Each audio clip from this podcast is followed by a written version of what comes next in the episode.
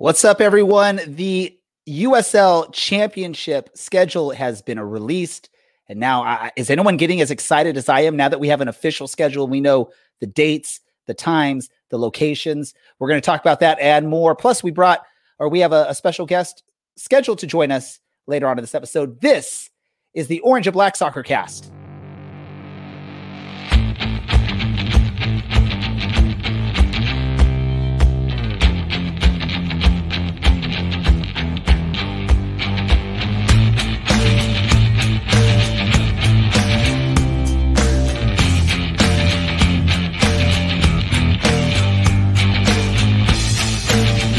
Is the Orange and Black Soccer Cast, the first and only podcast dedicated to Orange County Soccer Club, its fans, and supporters. Follow us on Twitter at OCSC underscore SoccerCast or on Facebook at Orange and Black Soccer Cast.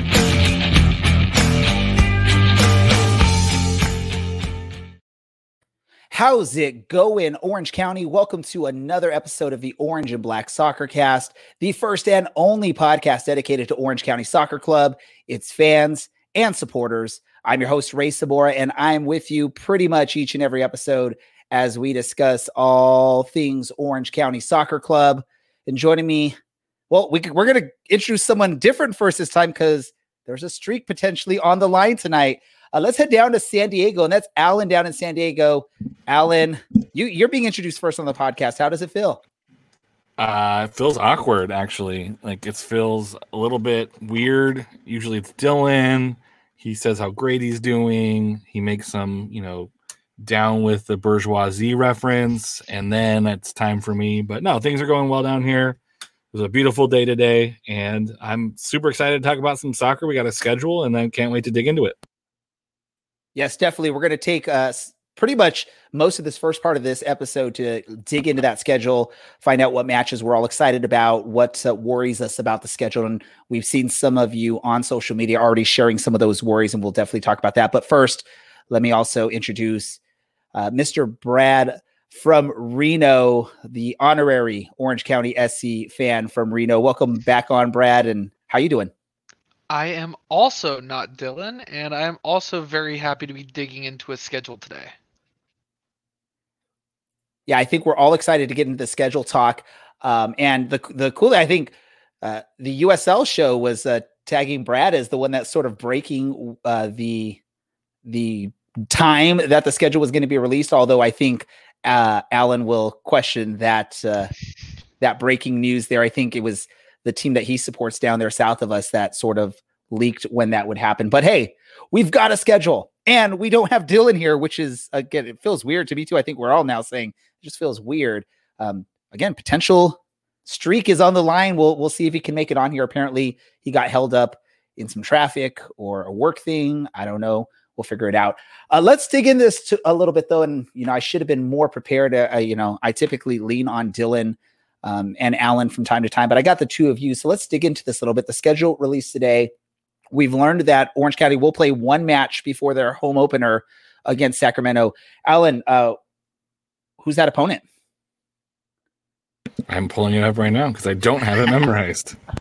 oh my gosh, I'll carry the slack. It's Tacoma Defiance on Sunday, May 16th. And, and that's why I didn't remember because it's not no one consequential. so it's almost, I mean, no disrespect to Tacoma, but it's almost like an extra preseason match there uh, that you can think of just because. Well, you never know what you're going to get out of Tacoma. They could they could uh, field a very strong team, but typically earlier on in the season, uh, you might see the two teams holding back a little bit because they're trying to focus on their MLS side. So we'll see what happens there. Um, so Tacoma Defiance, um, what do you guys think of that being the first opponent of the season for um, Orange County. I'm going to start with you, Alan.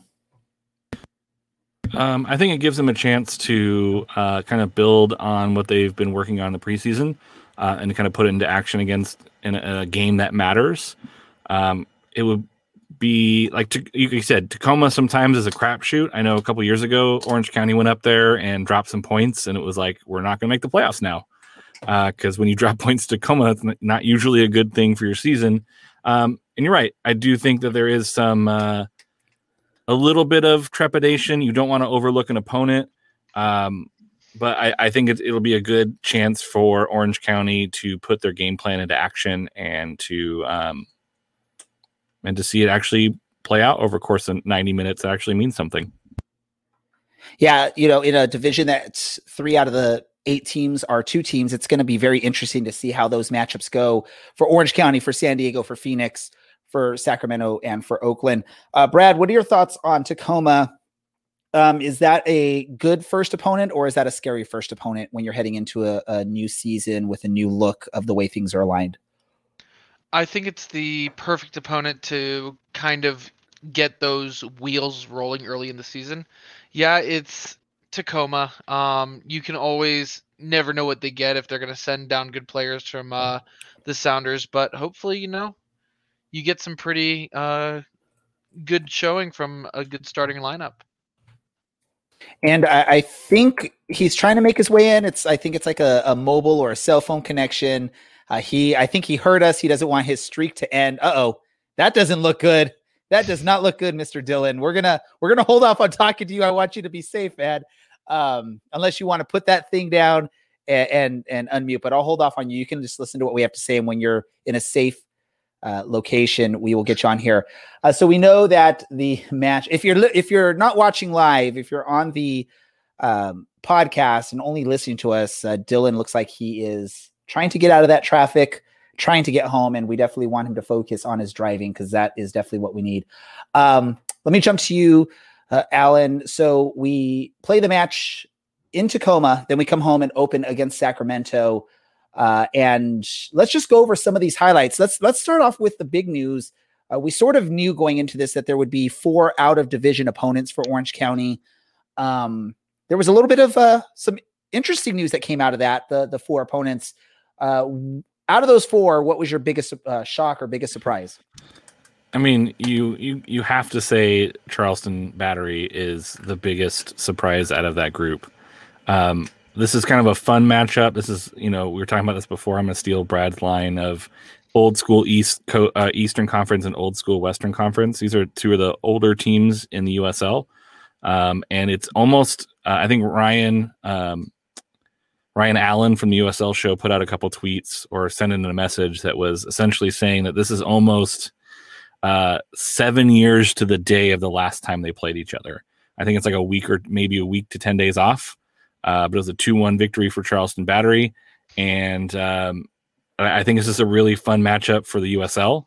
Um, as a, as if you're a neutral, this is a really fun matchup. Two strong teams uh, representing their conferences, and that one is the one that really struck me as the most intriguing.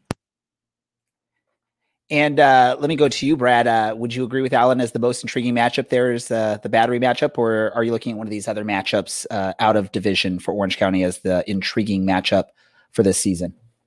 No, I 100% agree with uh, Alan. I'm kind of sad he stole my line of old school versus old school, but I gave you credit. I no, you did. Just like I gave uh, San Diego credit for leaking the schedule was going to be out today. Totally did that. Um, no, I mean for the other matchups, all the other out of conference uh, matchups that we play are uh, teams from the what it Mountain Division. The teams that are getting eight out of conference games instead of four, so those don't come to to me as a surprise at all.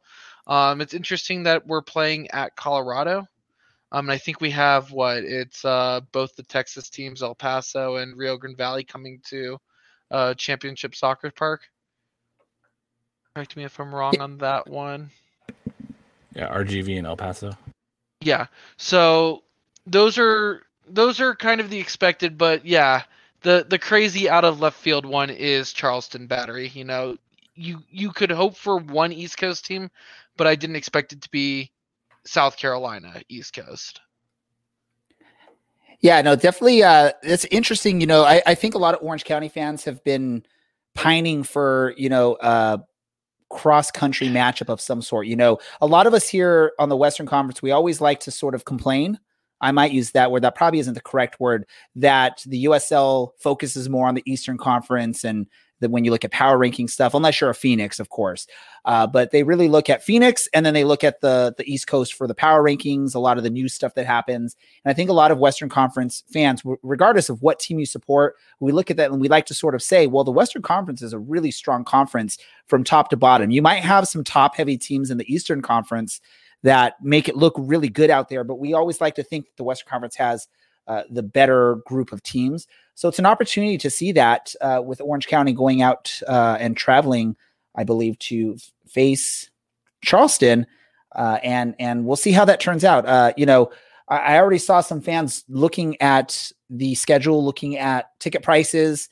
I think that's a very intriguing road trip for some of the fans. I think uh, I can't remember who it was off the top of my head. Maybe Andy uh, super fan Andy and part of our podcast team now, just hasn't really been on one of our episodes yet, really this season, was mentioning that the ticket prices were comparable to what the Reno trip was a couple seasons ago uh, to fly out to Charleston. So that might be, you might see some traveling fans of that match, which is really, really cool, being that it's across the country uh, and things of that. Um, and by the way, since we're talking about, you know, giving credit where credit is due for things, I'm going to say this right now uh, Russell, who is listening to the podcast, uh, I see what you posted on the Facebook feed. I may steal that and use that for the title of this episode.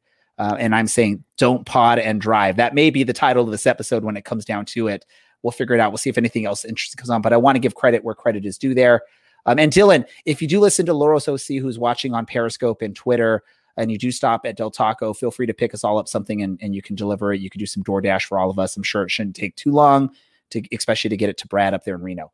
Um, so let's now move on a little bit more to the teams we knew we would be playing. We just didn't know the dates uh, and locations and, and the way that would line up. Let's talk about those Pacific Division division matchups. I think one of the interesting things um, I can't remember off the te- off the top of my head the team that we are playing almost every single game before we even face Phoenix. I want to say it's Sacramento is what I was uh, seeing uh, people talk about that's very interesting that that's the way it's lining up in this this season where you're going to pretty much play all of your games against Sacramento before you even get to face one of the other teams in the division. It, it, it's weird because the season goes a, a, while, you have ups and downs and flows. But if you're going to uh, put all of your matches against specific opponents in a specific part of the season, you're sort of eliminating some of those opportunities to face an opponent while they're down and then face them when they're up again or on fire. So, what are your thoughts on that, Alan? Uh, this is kind of a quirk that I noticed with looking at the loyal schedule. Is it's actually the same date that Saturday, July 24th, is the last time Orange County sees Sacramento. It's also the last day that San Diego sees Phoenix. Um, so I think that just a quirk of the schedule uh, where you, it just happened to work out where you were getting these teams meeting each other uh, it is a little unfortunate because you like a little bit of that drama of you know early season and then coming back at the end of the season. Because I mean, over the course of the season, you're playing, you're probably going to see three, four different teams. Uh, I don't think you're going to see a 20 game run like Phoenix put on a couple years ago uh, again. Um, but what it does do is it allows Orange County to get into a good rhythm uh, before they uh, have to face Phoenix in the heat of the summer into the fall. Um, it puts Orange County in a position to put themselves uh, in a competitive position. So when they do face Phoenix, uh, they're within striking distance, uh, and also puts a little space between them and Sacramento. It is weird, um, but I've it's going to feel a little bit playoffy at the beginning of the season where you see them May 22nd and then again on June 5th, kind of home and home. Um, you're going to know them really well. Uh, so there is that as well. And then you don't have to worry about them uh, for the rest of the season. Um, but yeah, it's it's a quirk I noticed when looking at some of the other teams as well is that you play them early and then you don't play them again. So let me ask you uh, a slight variation of that question, Brad. Uh, you know, again, that sort of setup where you got a lot of Sacramento early, you got a lot of Phoenix late on, right? Uh, is that to the benefit of Orange County, or is that um, sort of a hindrance to them on the schedule and uh, let's not even think about it on the side of fans, where you sort of probably have a lot of fans that want to see Phoenix early on for that opportunity to see not just Aodhan Quinn, but it looks like now Andre Rawls uh, is on loan down in Phoenix. He's a fan favorite there for Orange County. So I'm sure there's fans that would love to see those players early on in the season before there's a chance of injuries. But how do you feel that impacts Orange County and their schedule? Uh, is it easier to plan for? Is it more difficult to figure out? What What do you think? Well, in terms of facing Phoenix, you know, you can study a lot of game film when when half the season's over before you even face them the first time. But they also get to prepare for you in the same way uh, going against us in Orange County. Um, I kind of look at it as a, I guess I'll use uh, kind of Nevada terminology, but gambler's fallacy, uh, in the sense that teams, a team could be in a rut then a team could also not be in a rut then, especially when you're facing them four times in such a short period of time. Um, you know, so it's like 50-50. Phoenix could be really good at that time, could be in a serious rut at that time. And I know you were referring to earlier how you don't get a, you know, catch them on the streak. Well, they could still be on a bad streak and we could have four games where they're just having some terrible luck. Um, but you don't know until that game is dealt to you, I guess. So crummy, crummy gamblers, gamblers, uh, fallacy stuff. Hooray! uh, let's get into some worries on the schedule because one of the biggest worries that I'm seeing on here, um, when you look at the schedule in the month of July, the team is playing eight matches. That's basically two matches a week. Probably when it's starting to get one of the hottest months of the year here in Orange County in in that July heat. Um, and then you also look at the end of the season in October, there's seven matches in the month of October, right when you're making the push to the playoffs, which means you're pushing your team to play pretty much two two matches a week, uh, and hoping that you can stay away from any kind of major injuries during that time because now you're going to be looking at heading into the playoffs, hopefully, um, you know, getting into the playoffs without having any major injuries. That's that's a very difficult ask. I don't know what other team schedules. Uh, maybe Alan, if you, if you have the San Diego schedule in front of you, maybe they have a similar look when it comes into October and in the the middle of July with the heat. Uh, does that worry either of you? I'm going to start again. We'll just go in order. I'll go back to Alan. Does that worry you with the way the schedule is laid out, especially the bigger one? I know it's eight games in July, but it's those seven games in October that worry me the most because that's when you're at the end of the season. Players are are tired, exhausted already. You're pushing them, and they're exerting energy to make the playoffs. What do you think, Alan? Yeah, the oct- run of October, I think, is is the one that is the most interesting because you have Saturday, Wednesday, Saturday, Wednesday, Saturday, and your games are to, at at Tacoma, home of Phoenix, at Oakland, home to San Diego, and home to Vegas. Is how is traveling up and down the coast going to affect your ability to prepare for that Phoenix match on Wednesday and then be prepared for that Oakland match on Saturday? Who knows how good that team's going to be? And then you're back at it again, traveling back down to take on Loyal. That's a tough row of games that, you know, we saw this last year where um, teams can kind of run out of gas at the end and lose games that they probably should have won, like that uh, home game against Vegas. Um, if this season's like last season, that's a huge game that on paper you see OC versus Vegas, you're like, oh, it's probably a winnable game. You have them at home. But after that run of Saturday, Wednesday, Saturday, Wednesday, Saturday, that's that's you know, that's no gonna be no joke um, for Orange County uh, to try and be consistent and keep people healthy and rotate. And this is where your depth comes into factor. This is where that having kind of you know six guys who can play up top and a pretty deep midfield and maybe some rotation in the back end. This is where your your depth is going to come in handy um, if you're able to keep people healthy um, and gear up in that September window. Um, maybe after that July, you have some uh, mid-season signing that you'll be able to bring in uh, somebody to add some depth to to hit some of those issues maybe that you're having mid-season. But yeah, that October stretch is is pretty deadly to end your pretty much end your season. And before we get to you, Brad, you know, for those of you listening to the podcast again, you're not watching live. Dylan has made it safely to his home.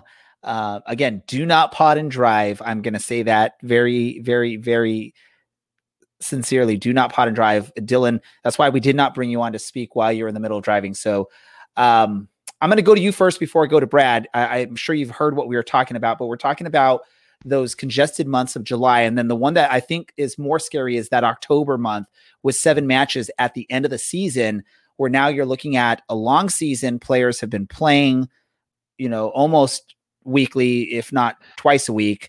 Uh, and hopefully we're in a playoff push at that point. Uh, is it scary to have seven matches in that final month of the season? It's awful. Um, and a belated hello to everyone listening. Um, the streak stays alive, though, man. The streak, the streak stays alive. Stays alive. Yeah. Um, wow. I'll try not to be tardy next time, but this is it's an awful. I think the summer is going to be much worse, but we also have to remember that like the weather doesn't really get any better in October. That's usually when 90% of the states on fire, or if we're being entirely honest, that's when like five states are on fire. So we could have problems with air quality. We could have problems with travel because of air quality. We could have problems with heat uh, and dryness. Um, usually you're like, oh man, Phoenix, like that's gonna suck, or like Texas, that's gonna suck. But you generally maybe you do like a, a Sunday, Wednesday in Oklahoma or in Texas, and then you get like a week and a half off, and now it's just like every three days. And the players will say that they really enjoy playing that every three days, but like if you pick up a knock in a match or you're player like Darwin Jones and um, you rely heavily on speed, like by the time that you've played that third match in seven days, you're going to be dead, um, and you're gonna you're gonna be at risk for injuries. So that's going to be a a really big ask of um, the uh, medical staff. It's going to be a really big ask of um, Braeden Cloutier and his, his coaching staff to make sure that he has all of these people that are fit um, and well rested and can play two, seven, eight game spans in the course of a month. And you know, I, I would like to think this is a, a a reason why it's it's great that this Orange County team has some depth, but also has some veteran depth. Depth, people that know the ins and outs of professional soccer, know how to recover their bodies. They might not be quite familiar with this type of setup where you're playing seven matches in a month, but when you can, you know, when you look at it that way, when you can rotate some some players in and out, they're still playing pretty much weekly, which is what soccer players are used to.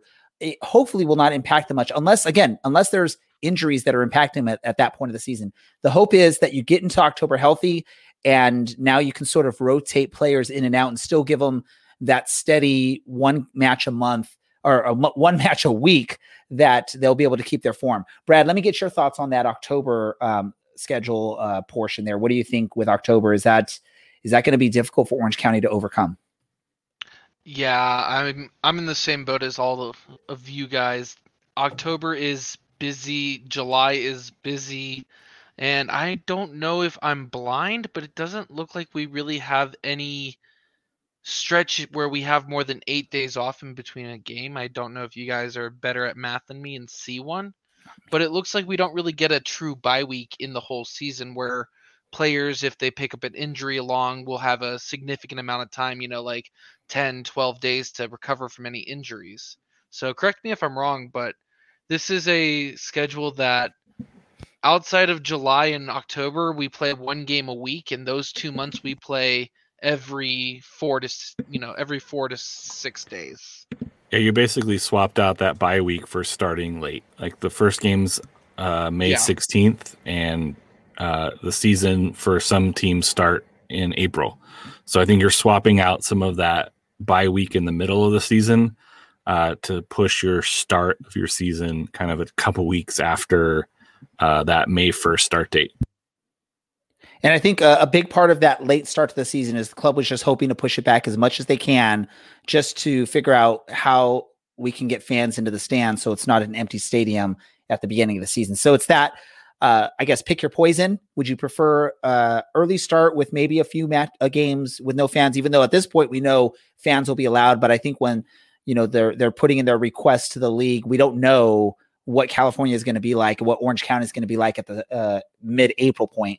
Um, or do you push it back, but now give yourself a congested schedule, which is what Orange County has? I feel like they've done a good job of addressing some depth there to help with this type of schedule, um, especially when you have. I know we said this sort of last season. You have a a good amount of scores on the roster. Hopefully, they can all figure out their role with this club. uh, and it, it's it's a great season. Hopefully, that October run is a playoff run. We're pushing for uh, position into the playoffs and whatnot. Um, any other thoughts? I'm going to go to you, Dylan, because uh, we're we're hearing from you very late into this episode. What are your thoughts on the four uh, matches that are out of division? Were you shocked by any of those opponents? And uh, what is your favorite or what is your most surprising match out of all those? Um, I'm not surprised. I mean, I think we knew it was coming. Um, I may have kind of forgotten it was happening because at some points this winter I was like, are we really even going to have a 2021 season? But to be honest, and I, I don't really have a right to say this because I wasn't uh, hanging around with the team back in these days, but for nostalgia's sake, the Charleston match should be pretty great. Um, I imagine this wasn't an accident to kind of put two of the God, dare I see old guard in a league that's like 10 years old together. Were you listening to us earlier? it's gonna be good. Um, I'm I'm looking forward to it. It sucks that it's not close, right? But um, it's a lot better than ending up and playing in like, oh, let's go play Oklahoma, like a team we've played before, or you know, maybe a St. Louis. Rest in peace. I think that's the, the interesting thing is when you start to break down those outside of conference games or interconference games, um, just the diversity, especially in the Pacific Division. Like you have Tampa Bay, you have New York, you have Louisville, you have Charleston. Uh, you have a lot of the heavy hitters um, outside of Pittsburgh. I don't think anyone pay, plays Pittsburgh in the Pacific, but you have a lot of the big East Coast teams coming to play uh, a, a, Pacific division. So it's like not only are is this probably one of the toughest divisions to play uh, in, now your away games or your out of conference games include um, a pretty big team from the East for most of the teams in our division. I think I guess draws the toughest out of division schedule to get San Antonio at El Paso, at Real, and Bay. Like, I don't think any of us would trade four games for any of the other games in or any of the teams in our division would trade those games. Like, that's a tough out of conference schedule. But and unfortunately, like some of those teams at the bottom of the end, like Atlanta, kind of gets hosed a little bit. Like they're playing some tough teams. Uh, Tacoma probably has one of the lightest in our group. They have at Austin, at Colorado, Real, and New Mexico. Um, but uh, Orange County has kind of an probably an average in our group of uh, a good smattering of some pretty good teams, uh, and then you get RGV at home, which is better than traveling to RGV on the road. Um, those are two completely different matchups. Uh, so taking a look at the rest of our division, uh, I think Orange County gets off pretty fairly. Um, and those out of conference games are, are going to be fun to watch and are going to be pretty competitive. But um, I don't think there's any game in there that Orange County can't win. Any last thoughts from you, Brad, on on any of this talk that we were just discussing? Brad is muted. Personally, I'm looking forward, and this isn't an Orange County game, but uh, Phoenix is playing in Tampa Bay on May 15th, and that is the game that I have circled. Of this is going to be the most trash talk game in East versus West because although it's not the championship game from last year that we were expecting, everyone's going to equate it to being the championship game from last year that we were expecting. So that one was going to be a very interesting matchup. And then a couple weeks later, Phoenix travels to, I think, Charlotte. So that'll be another interesting thing where Phoenix is flying cross country twice in a, the span of a couple of weeks. Um, that game is on July 10th. So twice in the span of two months. I mean, is it a shock to anyone that when there's this cross conference play that the one match is going to be Phoenix traveling out to Tampa Bay. I mean, with everyone knows that the league loves Phoenix when it comes to the Western Conference teams, and and there's a good reason when you're the league to love Phoenix because of the um, press love that they get. Uh, you know, I, I've heard stuff talked about them on major talk radio shows. I think the Dan Patrick show uh, would talk about their dollar beer nights quite a bit, talking about their streak. Um, so, I mean, of course, the the hub of the league, which is based out of Tampa, they're going to bring Phoenix out there for a match, right? Uh, so that'll uh, be very interesting there. Um, we're going to talk a little bit more about this as we get closer to the, to the season, but we do have a guest that I believe is ready to join us on here. So we're going to welcome him on. We're going to welcome back on. Uh, I don't remember if this is the second or third time, but we'll maybe he'll remember. We're going to bring on Kevin Alston, defender for Orange County Soccer Club. Kevin, welcome back to the Orange and Black Soccer Cast.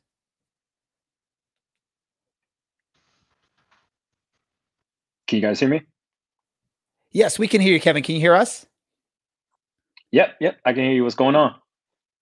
Uh, how's it going, man? Welcome back to our show. Uh, thank you for taking some time out of your evening to jump on and speak with us. Uh, we're pretty much this whole episode we've been discussing this schedule, which got released earlier today when we're recording this.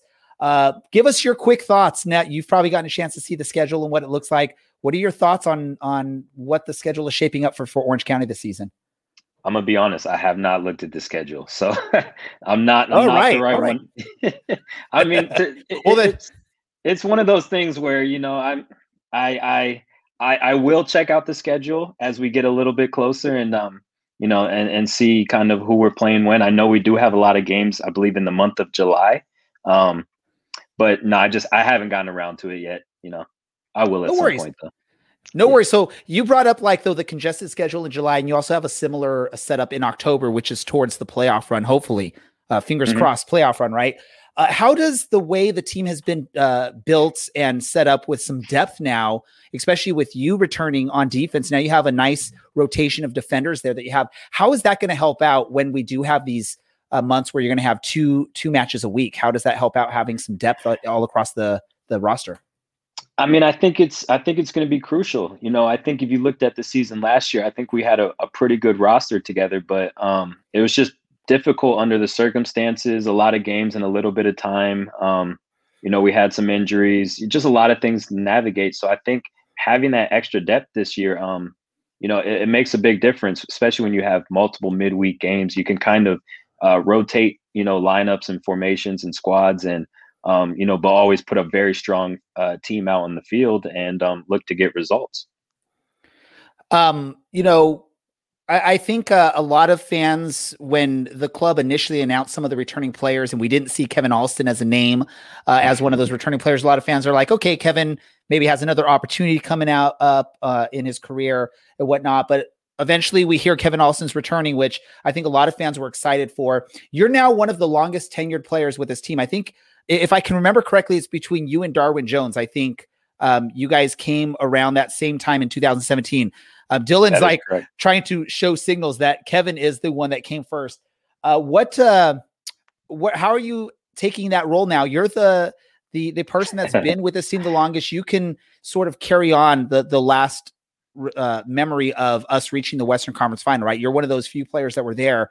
Um, how sure. do you share that with, uh, the the your teammates that weren't there, um, and how do you bring them that uh, energy and that excitement to be here, a part of Orange County?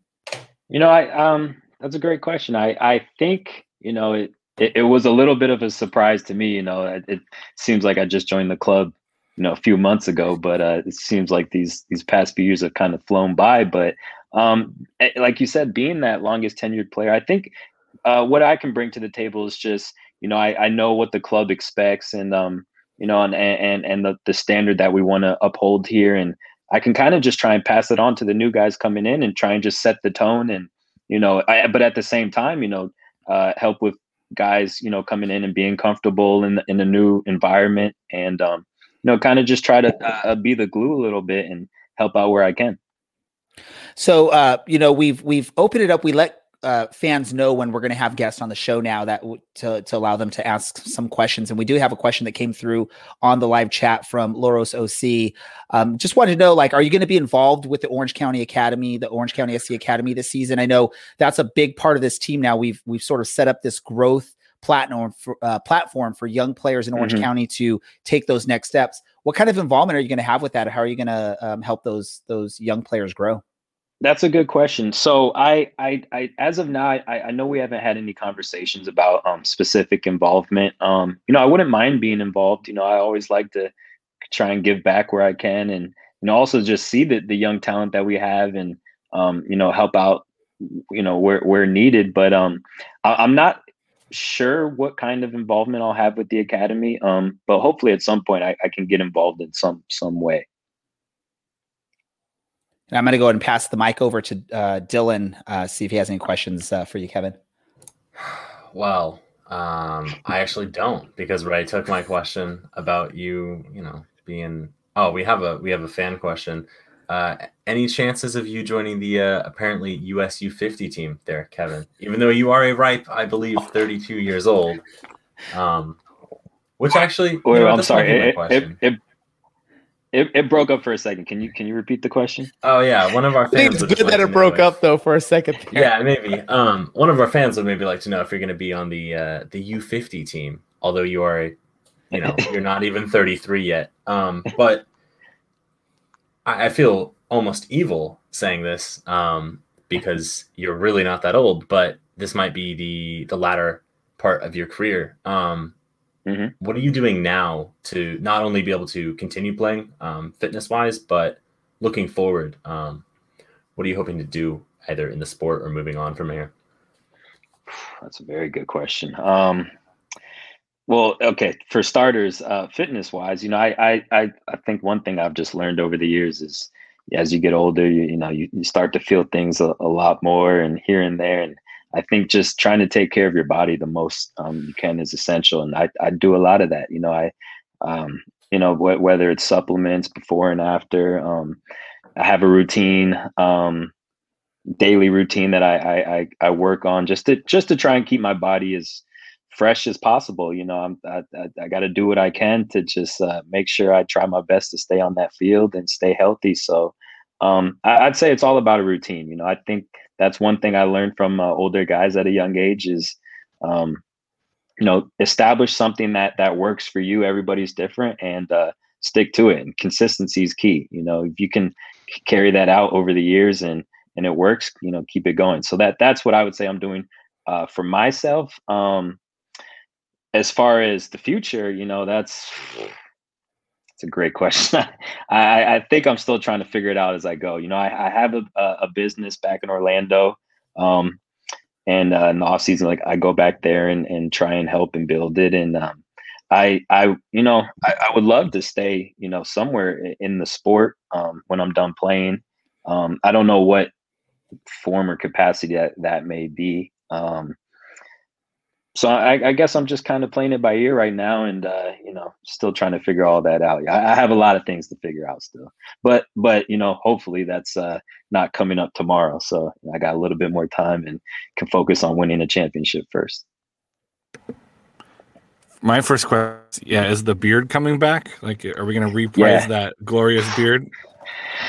yes, it's coming back. You know that that was a battle. That that was uh, I, I I was holding firm for a long time, but I had a lot of uh, heat coming, i.e., from my mom and uh, close family members talking about I need they need they want to see the best version of myself, and um, so uh, you know I, I it was one of those things. I just wanted to start fresh for for preseason, um, but I, I fully plan on bringing it back.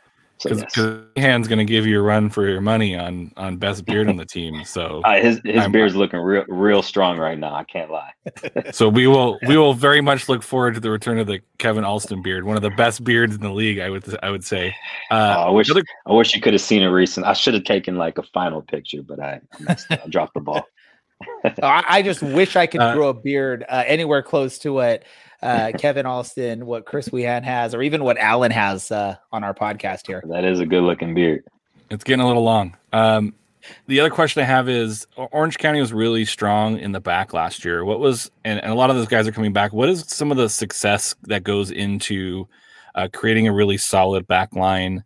Uh, and, and, and what goes like, what can you, for folks who are maybe looking, they're coaching their kids or they're, they're trying to watch the game what is something that you can say really brought about with that back line and how successful you guys were last year?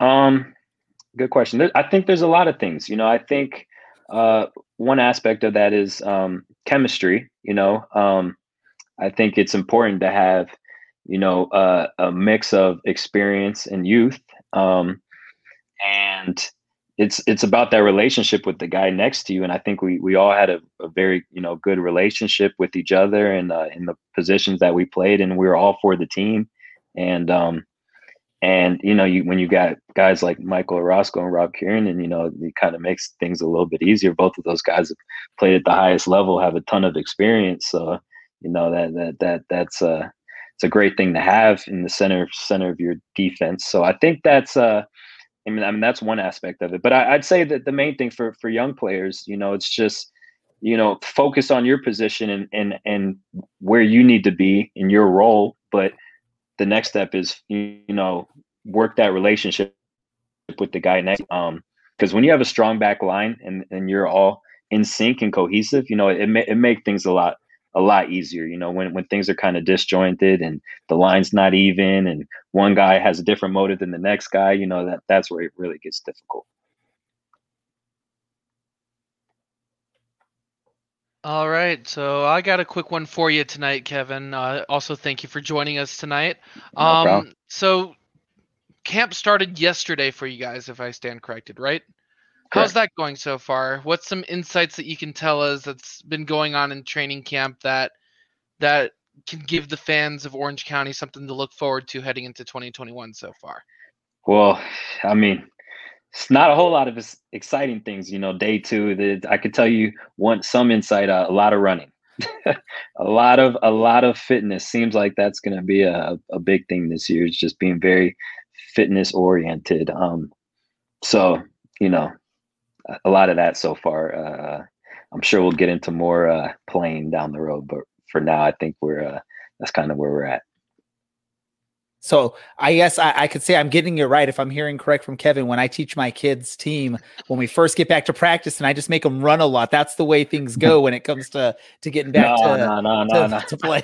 hey, hey, yes, yes, definitely make them run, but you know, it's a fine line because you you you want your team to be fit, but um at the same time you you want your kids to have fun too, you know, and if they're just out there running sprints all day every day, you know, yeah, it, it- nobody enjoys running. I mean, actually, that I take that back. Some people actually enjoy it, but I'd say the the majority of people don't.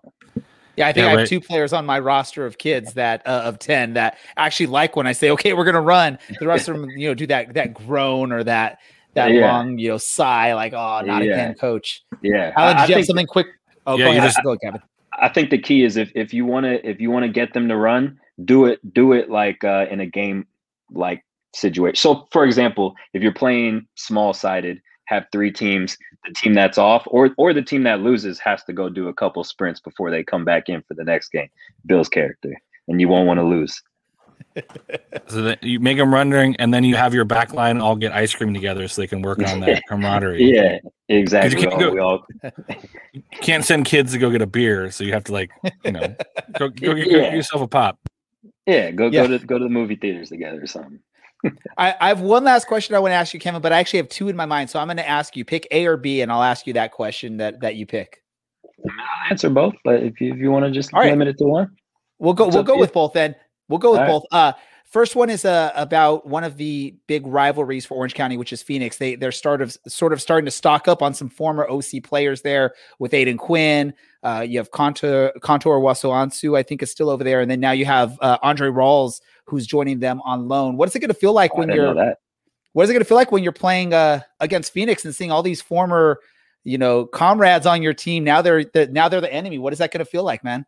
Uh, it's gonna feel fun. You know, I, I I- talk to Aodhan all the time. We text every week, um, you know, just to check in. But uh, you know, it's it's it's always fun to match up against those guys. And now now we'll have even if it's as if we didn't have enough incentive to win. Now we'll have even more. You know, because you kind of want to stick it to the next guy. So you know, I, I love Aodhan, but I definitely want to beat him.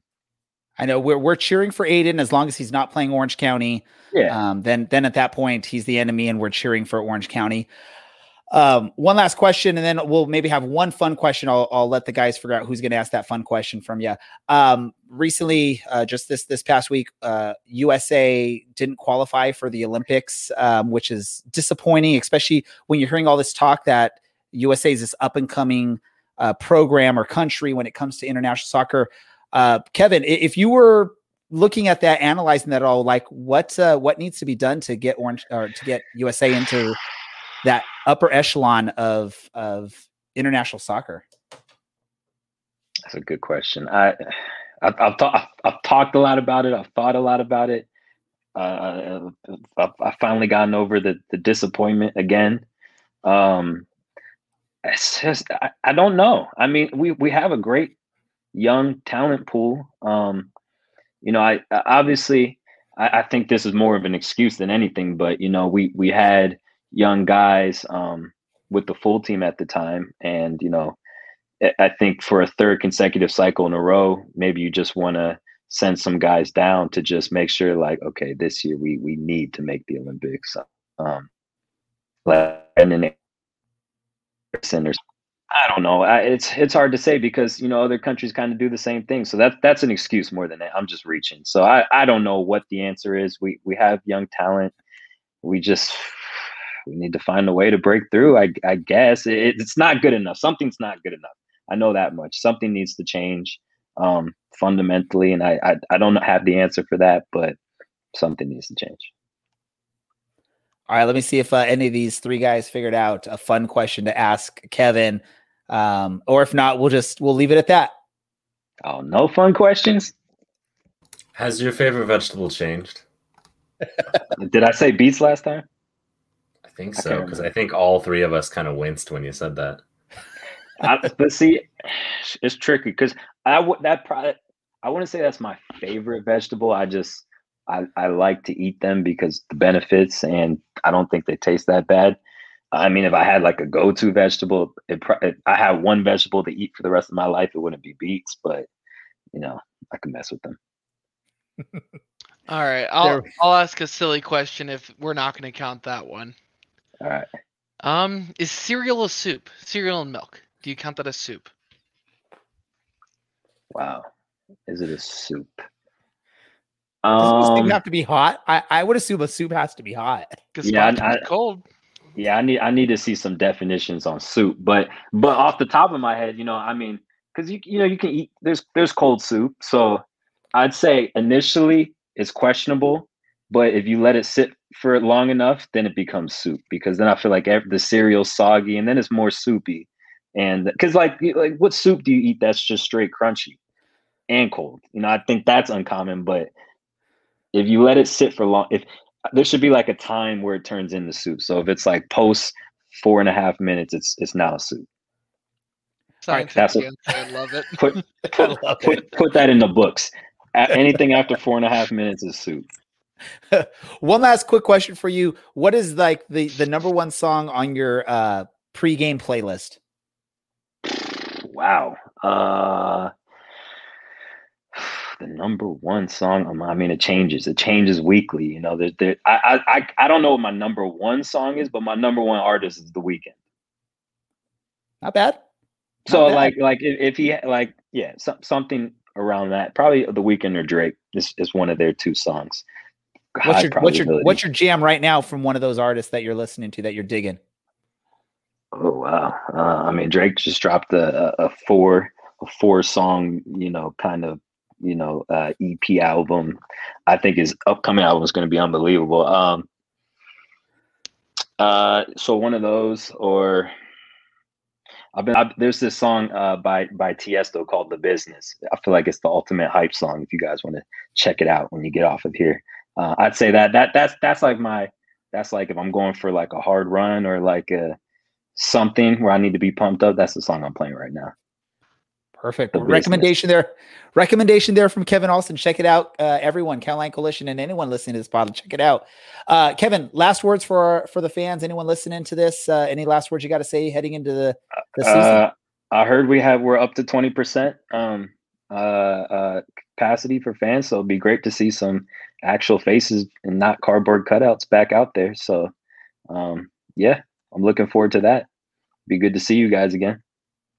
I, I think uh, I think we're all looking forward to the fans out the stadium. I think if we keep going up and getting to that orange tier, it'll get even higher. So that'll be pretty cool, uh, yeah. which is what I think we're we're getting to here. So, uh, Kevin, thanks as always for joining our show, and we look forward to the next time we get to talk to you some more about soccer and just life in general, man. Yeah, no problem. Anytime you guys want, let me know.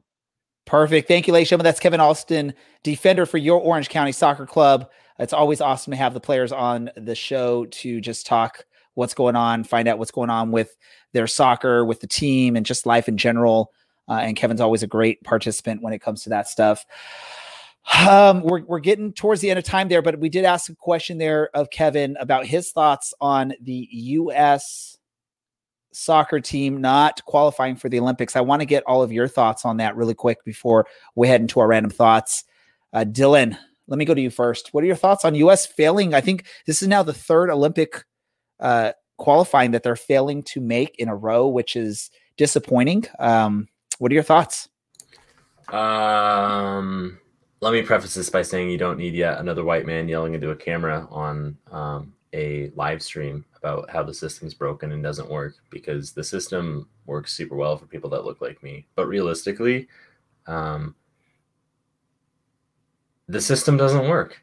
It's it's a bad system. Um, there's, in my mind, no coincidence that the reason that all of our best players don't play in the U.S. There is a reason that all of our best players in in Orange County, all these young players, want to go to Europe. It's because that's where the best teams are. That's where the best clubs are. That's where the best development is. That's where the highest competitions. You know, those are the, those are the real big leagues. Um, so it's not a surprise, and I don't really care if it's our, our C or our D team of the U23s. If the system doesn't change, then we'll we'll just continue doing this. We'll continue failing out of every international tournament, and you know every year or every two years we're going to sit and we're going to ask this question, and we're all going to say the same thing. Oh well, it was our it was our C U23 team nah, it's just the system doesn't work. We got to um, shake things up and be a little bit more open, and um, maybe we'll find players who will um, give anything for the badge. And that's not to disparage the ones that played, but I really do mean like guys that will fight for that shirt um, because they are desperate to represent this club uh, or this country, I should say, instead of being like, oh, cool, I got to call up, do an Instagram post. Um, and then you know maybe a good coach would help too. um, I want to get your thoughts on this, Alan, but I'm going to throw in a, a quick little also additional uh, aspect to this. Um, is this proof that the pay to play method of the United States soccer development doesn't work? Oh, um, I mean, anytime you put any, uh, anytime you gatekeep a kids' abilities to get access to quality coaching uh, by gatekeeping the amount of money it takes to get your coaching licenses. Like it's not even pay to play; it's pay to coach too. Like it's like I think it's like eighty five hundred dollars to reach their highest level, and that's for a lot of people that's cost prohibitive. Um, and you're not going to develop the coaches you need in order to develop the players you need and the players you get are only going to be the ones that could you know are the ones that have the money or who are lucky enough to get scholarshiped in. Um, the other thing we need to keep in mind is on the world stage in regarding sports like soccer is probably the one of the most uh, has the most parity between countries in the in the world. Like this isn't you know basketball or this isn't football. This is a, the world sport where this is a lot of countries number one sport. And the men i think we've been spoiled that the women have been so successful because they've had some financial backing that a lot of other countries haven't. Um, but when we look at and compare the two it's like why aren't the men winning? It's because it's because it's you know this is the number one sport for a lot of these countries. And there's a lot of countries who care a lot about soccer uh, so the fact that you're not beating Honduras isn't that big of a shock. They went to penalty kicks against Mexico, and Mexico put in a lot of their good players toward the end of the match. And it took Mexico penalty kicks with one save. It was five to four in penalty kicks to beat Honduras. So, like, I, I think that's the other thing is as Americans, we're so used to looking at Latin American countries and poo pooing them. It's like, yeah, good, bless you, Brew. Is that we need to stop overlooking countries like Honduras that produce talent that we see on a weekly basis in the USL. We know how good these guys are. So why are we surprised that high end USL guys are beating middle of the road MLS guys. That's not a surprise, especially when their coaches are probably better and their player development is probably better. And they probably take it a little bit more seriously with like, you know, tune up games and, and all of the things. Like, and when you talk about structure, it's not just about like the X's and O's on the on the pitch. It's the structure of how you prepare and how you set up, and the reality that your countries like Honduras and Trinidad and Tobago are probably going to beat you sometimes, and that's just the reality. Um, I, I I think that a lot of guys showed up. Like Ochoa was amazing in goal, um, except for that one. Right, but I mean, we all make eh, one mistake. Yeah, we all make We all make yeah. mistakes. Yeah, we all make. Mistakes. He basically had a perfect tournament except for one mistake, and that one mistake cost him. Um, yeah. And what you need is you need the team to pick you up and say, "We got you," and go score a goal. Um, I, I do think, yeah, there's a lot of structural things that we need to change, but we also, as fans, need to realize that the United States is not a God given right to make the Olympics every year or make the World Cup every year. You're going to get beat until you start taking it seriously, both on the coaching side and on the player side. And and good on Honduras for kicking people's butts. good on them. Like, let's celebrate that too. That's a great success. Let me ask you uh, about this, Brad, but I want to uh, throw in a little extra question there as well, just like into to Alan. Um, you know, you look back 10, 15 years ago, there was this emphasis on the U.S. program of looking for those players in Europe that have the dual citizenship or, you know, that can qualify to play as an American and bring them on. And then there was a switch of this emphasis, and you there was more of an emphasis of let's find MLS players that can represent this country. Let's find players that play in the US to represent the US.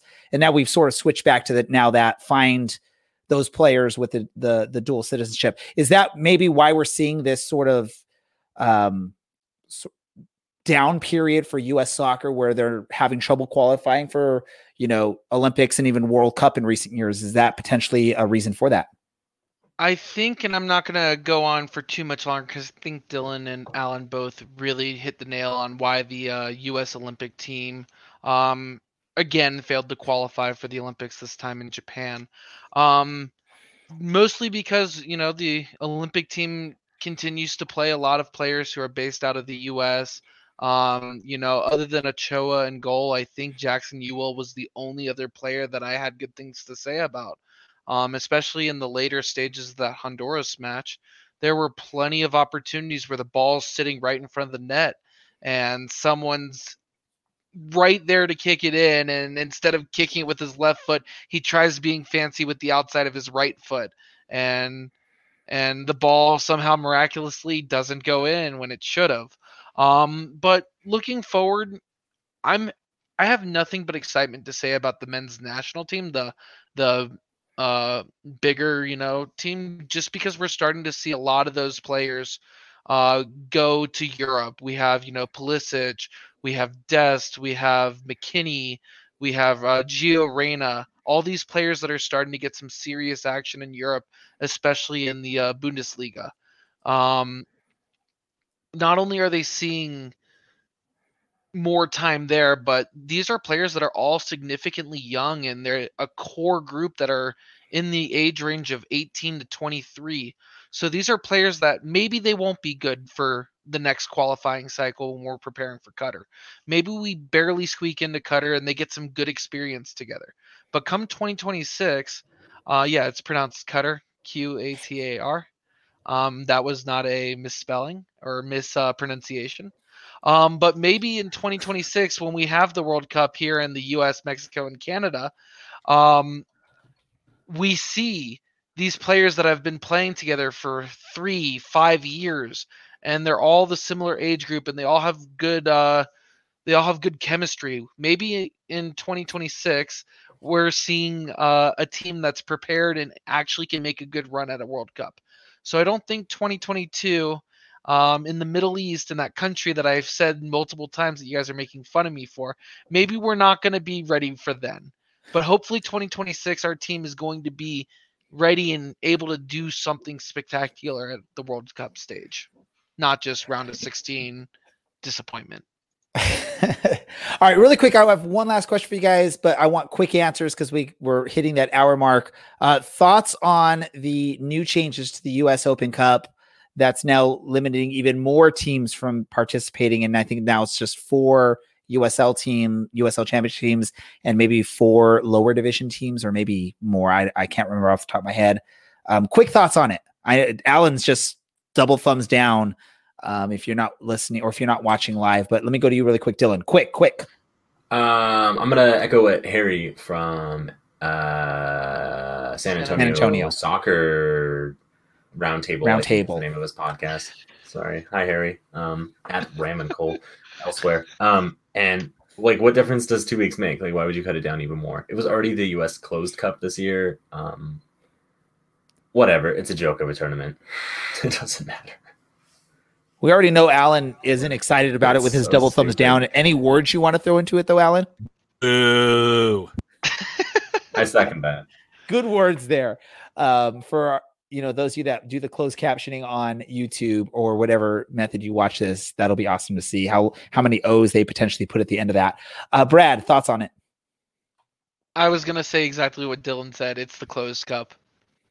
Hopefully, it's open again soon, and we can see some more bar league teams.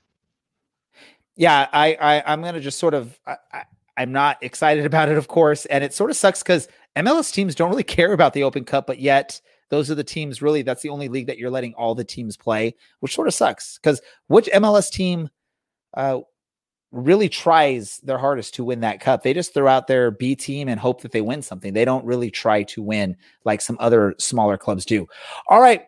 We've hit the hour mark. We're a little bit over an hour, but we were having great conversations about the schedule with Kevin Alston and then a couple important topics to talk about. Let's hit over to our random thoughts for this episode. I'm going to head over to Alan first because he was actually here on time. Alan, random thought of the episode.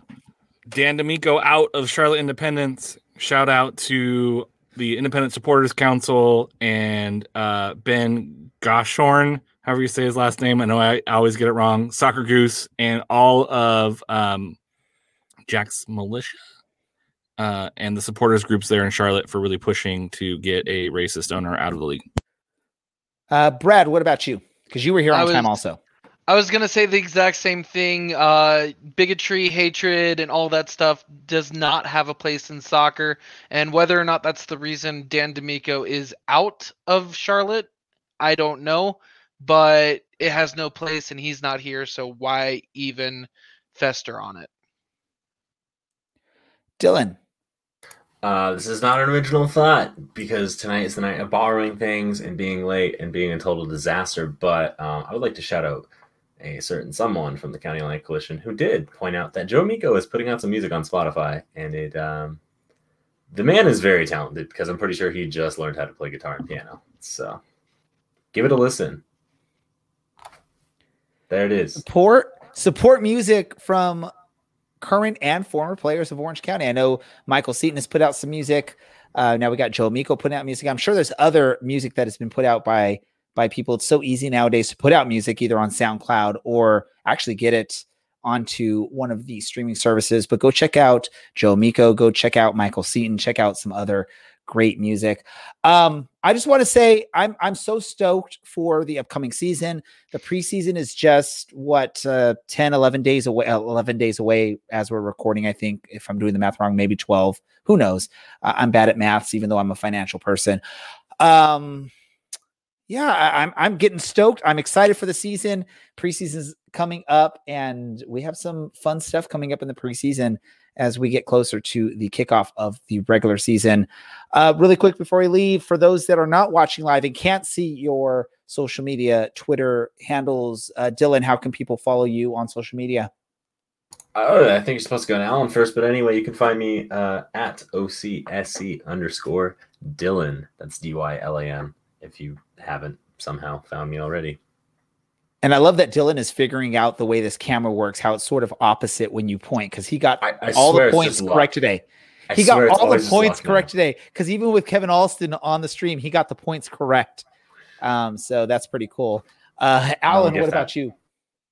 Uh, you can find me napping on the couch. Um, Open invitation. Let's go. uh, Let's all at go to A Alan's under- house. Check at him out on Underwood the couch. 48. A Underwood 48 on the Twitter machines. This is the Alan Underwood in his natural habitat. sitting on a couch. Uh, Brad, go for it. I we need we need Dylan to do that voice. Uh, you can. He's getting ready as Brad's giving his information too. You I can like it. find me uh, awake, probably at some coffee bar here in Reno at Pal in the Sky. Go ahead, Dylan. Say whatever you're, you're prepped to say. And and this is the mid 30s white male in his natural habitat. You can see this beard is getting quite long and unkempt. And in his natural state he is resting, taking a nap 20 hours a day. Oh, I can't even Wow. give my social media. So, and the, the surprising thing is, we got to this point. We actually gained a couple viewers when Dylan was doing that, which was pretty damn awesome. Uh, you can find me on social media at DJ Ray Samore. You can also find the podcast on social media at OCSC underscore soccercast. You can go to our website to listen to any of our past episodes or read any news that we potentially will put put up on the website. Uh, uh, you know, so check that out. Um, oh yeah, there we go. Um, the pod the, the website is ocscpodcast.com or if that's too long ocscpod.com all right.